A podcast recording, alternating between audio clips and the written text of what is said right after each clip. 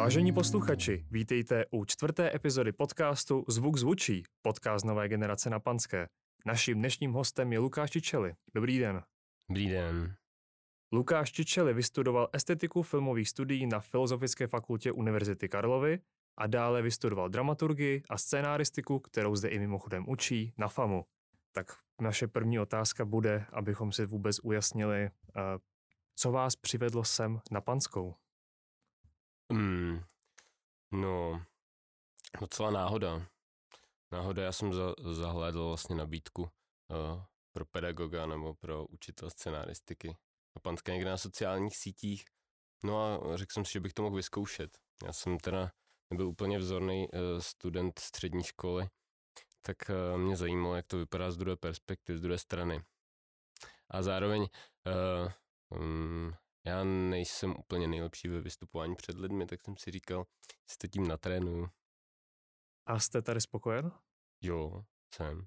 Tak výborně. Tak když už máme úvod za sebou, tak bych se vás zeptal na další otázku. Co vás vlastně motivovalo k psaní obecně? Mm. Kde byly vaše počátky?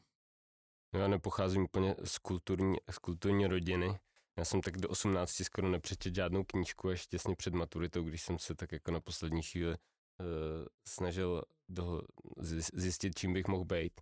Tak uh, jsem o, objevil knížky, ale uh, s o to větší chutí jsem se jim potom začal věnovat. Takže jsem začal číst, ale dlouhou dobu by mě nenapadlo, že bych se tomu mohl věnovat aktivně. Ale když jsem právě studoval tu, já jsem teda studoval estetiku a filmovou vědu, to jsou dva obory, na Filozofické fakultě, tak jsem si říkal, že bych se mohl zkusit přihlásit na scénáristiku. A ku podivu se mi to povedlo, takže vlastně to mi nějak dodalo odvahy, abych v tom nějak pokračoval. Hmm, je to činnost, která mi přijde jako zábavná, cítím se při ní, při ní dobře a vlastně mám pocit, že je to něco, co, co umím, takže to dělám rád. Vstal jste volnočasově z začátku třeba povídky, které jste pak nepublikoval, čistě jenom, abyste si oskoušel své spisovatelské schopnosti? To musím říct, že ne, že vlastně si první, co jsem napsal, byly povídky na příjmečky na scenaristiku na FAMu, takže, takže vlastně ne, že jsem se tomu vůbec nevěnoval do té, do té doby. A jak vlastně probíhala vaše cesta k napsání a následnému publikování vašeho prvního díla?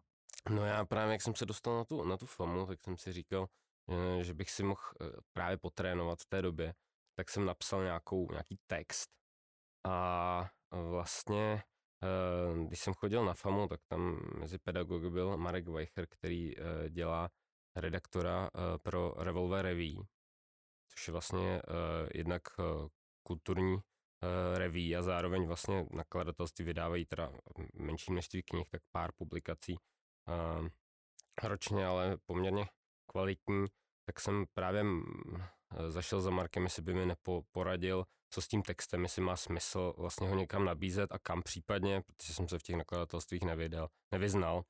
No a trvalo to nějak asi rok, než se k tomu dostal. Pak řekl, že si to přečetl, že se mu to líbí, že to klidně vydají tam u nich, tak vlastně to byla hm, ta cesta, byl to takový jako text poměrně neučesaný, taková hříčka, taková groteska. Kem Floutkovi, co jede sám na filmový festival a sám se tam pokouší slavit, což moc v jednom nejde. A potom se tam snaží balit nějakou místní krasavici a soutěží oni s nějakým dalším podobným soutěží třeba v tom, že se snaží co nejdíl nespat a podobně. To je taková jako sranda, je to jak nějakého jakoby dvora, akorát místo dvora je tam ten festival, to událost. Já mám rád takovéhle svátky nebo události, tak se ostatně jmenuje ta knížka Svátek. A myslíte si, že byste teď svátek napsal lépe, nebo jste spokojen s momentální podobou vaší první knihy? Tak vždycky člověk se mění, takže vždycky by to vypadalo jinak, no. A, ale mm, asi nemá smysl se, no, ne, a, asi by vypadal, určitě by vypadal jinak, ale nevím, jestli bych ji chtěl přepisovat nebo no, dávat, to asi ne. Je taková, jaká, jaká byla jako první věc. Právě to je, to je vlastně, hm, není jako zajímavé, že to bylo opravdu něco dalšího, prvního dalšího, co jsem napsal a hned to takhle jakoby vyšlo. A jak jste říkal, že přeci jenom každý spisovatel se postupem času, co píše, mění, ale jsou tam určitý aspekty, které zůstávají pořád stejný. Jakási spisovatelská signatura, jaká by byla v tom případě vaše, jestli máte motiv, který používáte nejčastěji ve svých knihách, ať už to je tematický motiv nebo čistě jenom jak píšete va, va, vaše díla? Čistě z technického no, hlediska. O, já jsem myslel spíš jako člověk, že každý člověk se tak jako proměňuje, že prostě já člověka je před pěti lety jiné než to současné a tomu odpovídá podle mě pak i to, to dílo, že, má, že by bylo jiné. Ale to, já nevím, uh, signatura, jak jsem, ří, jak jsem zmiňoval, mám rád, mám rád jako slavnosti, nějaké události, které jsou vytržené z každodennosti. Uh, možná, hmm, já nevím, ta, ta poetika se špatně, špatně jako definuje. Mám rád uh, možná jako takovou groteskní stylizaci někde na pomezí jako směšného, tra- tragického, kdy člověk si není úplně jistý, jestli to má smát nebo ne. Což samozřejmě potom může být pro někoho jako hůře jako uchopitelné, uh, nebo že to není úplně jako jasné, takže vlastně tuhle tu jako nejasnost a pomezí vlastně čeho směšného a vážného mám rád. No. Ten nezařaditelnost obecně něco, co je mm, vlastně i třeba některé z těch knížek mám pocit, že jsou obtížně zařaditelné do nějakého žánru, um, nebo i vlastně na pomezí třeba dětské dospělé literatury nebo něco podobného, ale uh, samozřejmě to potom jako stěžuje třeba dejme tomu jejich jako šiřitelnost, protože právě ty škatulky, ty značky jsou tím, co ukazuje jasně, čím to dílo je a přesto se to vlastně eh, dobře šíří. No.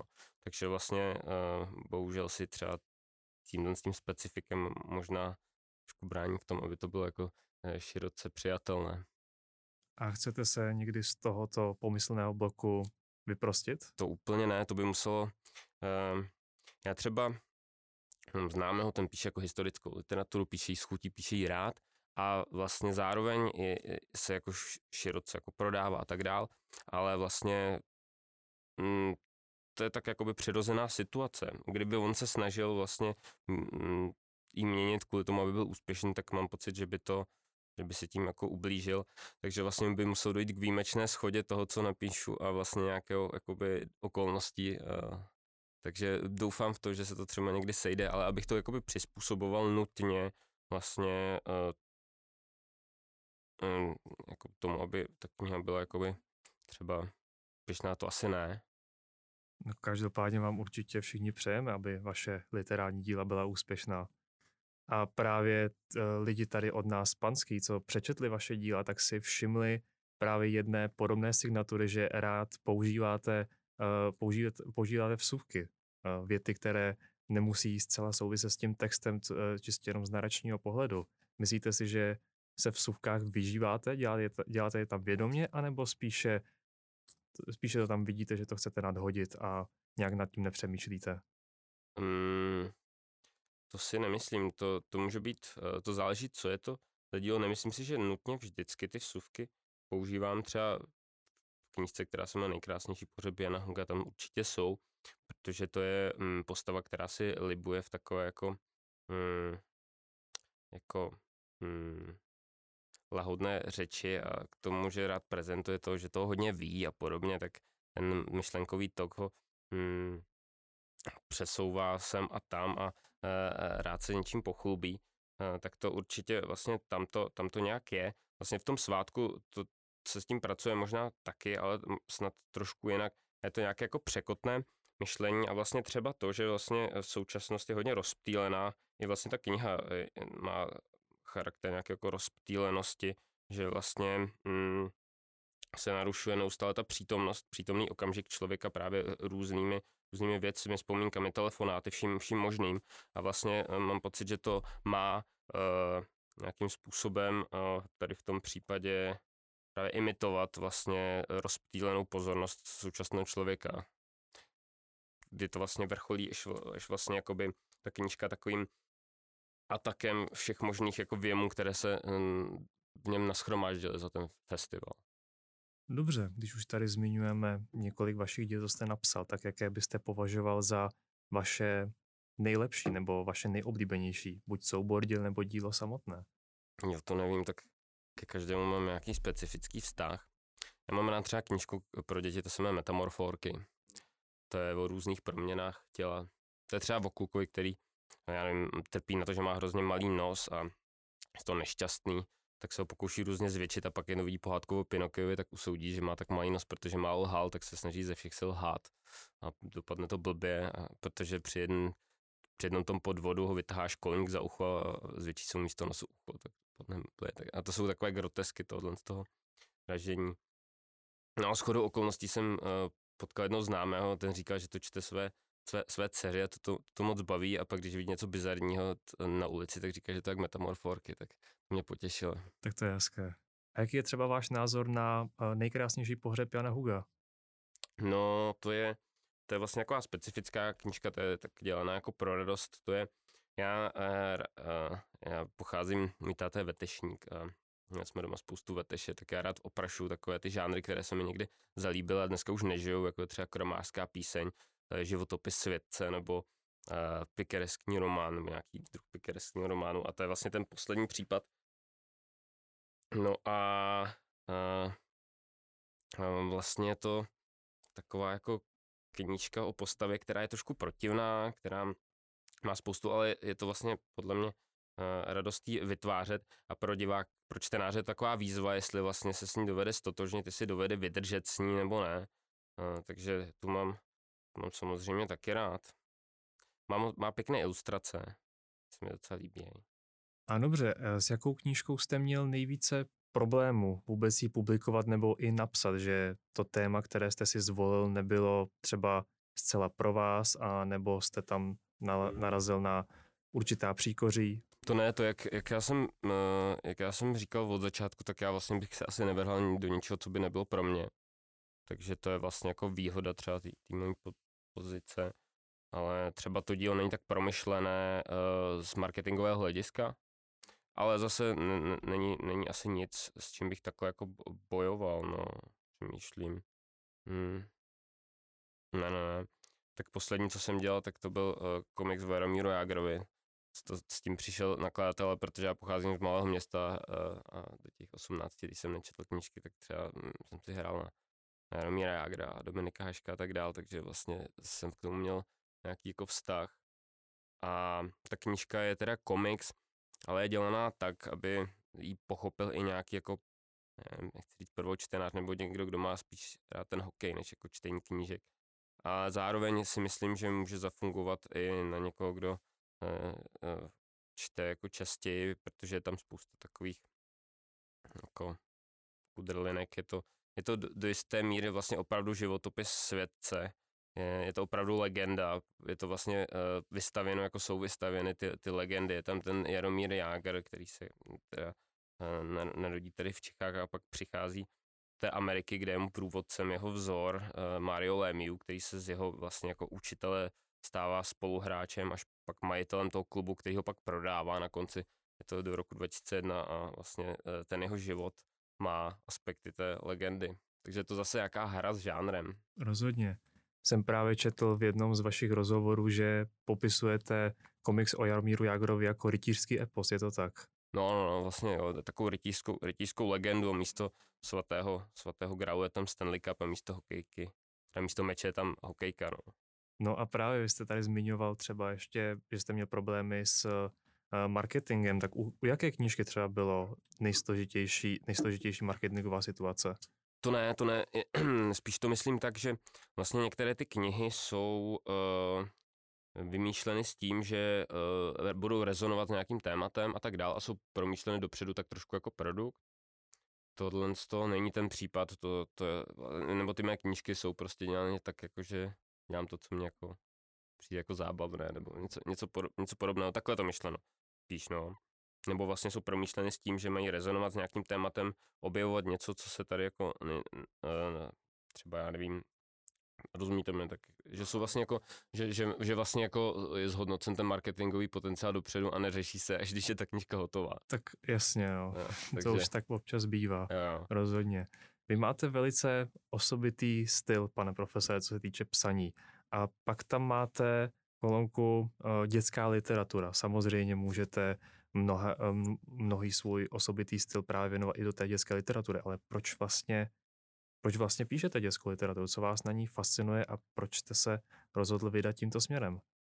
No, dětská literatura není svázaná tolik konvencemi děti. Uh, o, o to jsou děti jako, můžou být přísnější, ale vlastně já mám takovou rozbojovou fantazii a mám pocit, že se dobře uplatňuje v této oblasti a zároveň mi to přijde podstatné i jako tematicky, je v tom i něco, co se no, tematicky jako spojuje s celou jako mojí tvorbou, protože v současnosti se trošku rozplývá ta hranice, kdy je, kdy se člověk přestává být dítě, dítětem a za jakých okolností a je to nastavení duše nebo má, je to nějaká vnější hranice.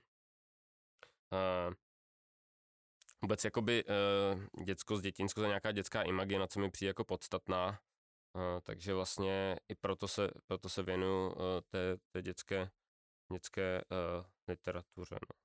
Ve svých hodinách uh, popisujete váš předmět spíše z poetického hlediska a hodně se zabýváte filozofickými koncepty a všiml jsem si u mnohých vašich děl, třeba nejkrásnější pohřeb Jana Huga a životaběh, že tam je jakási fascinace se smrtí. Tak mohl byste mi k tomu něco říct, co, co vás vlastně fascinuje na smrti?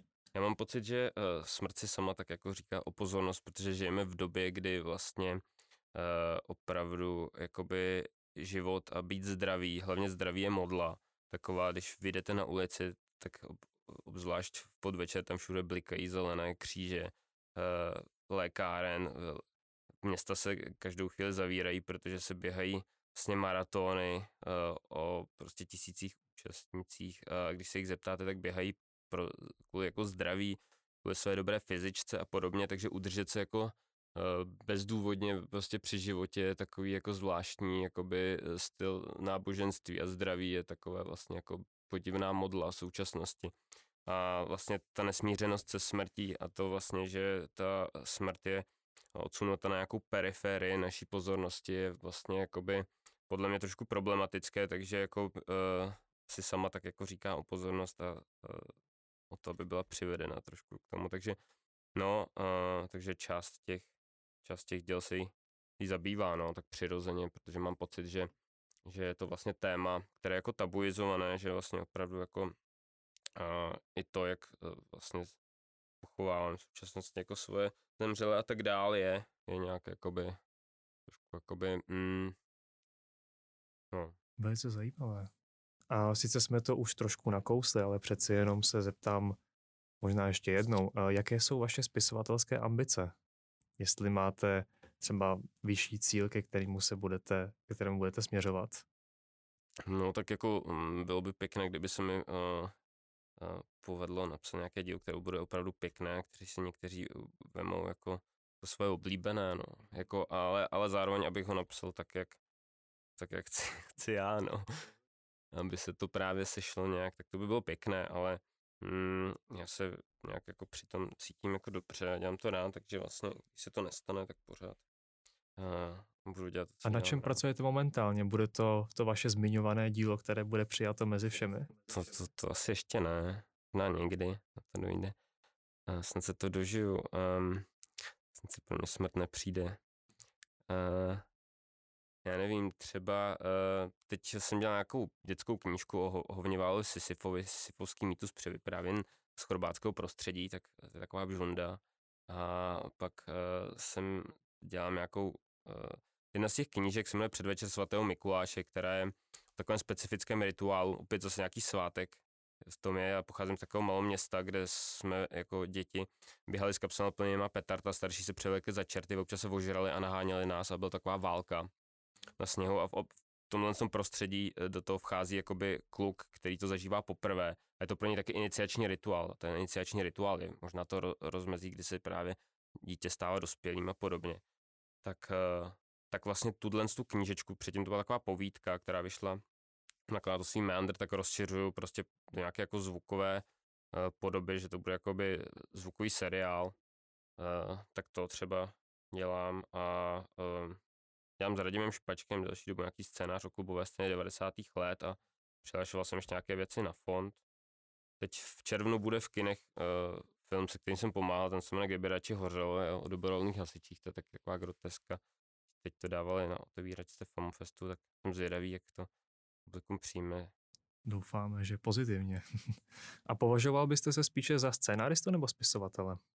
Hmm, no, já bych to vlastně asi takhle uh, ne, to nespecifikoval, protože jak jsem říkal, třeba dělal jsem komiks, že jo, dělal jsem uh, vlastně i, já nevím, rozhlasové hry, uh, scénář k uh, filmu i, i to. Já mám pocit, že každé, každé z těch médií má jako specifické způsoby vyjadřování, takže já i rád nějak transponuju to jedno dílo z, z jednoho stylu do druhého, takže to je opět ta, uh, ta neschopnost se rozhodnout pro nějakou z těch škatulek, nebo ne, neochota se rozhodnout pro jednu z těch škatulek, co jsem tak jako už jednou mhm, zmiňoval. Mm-hmm.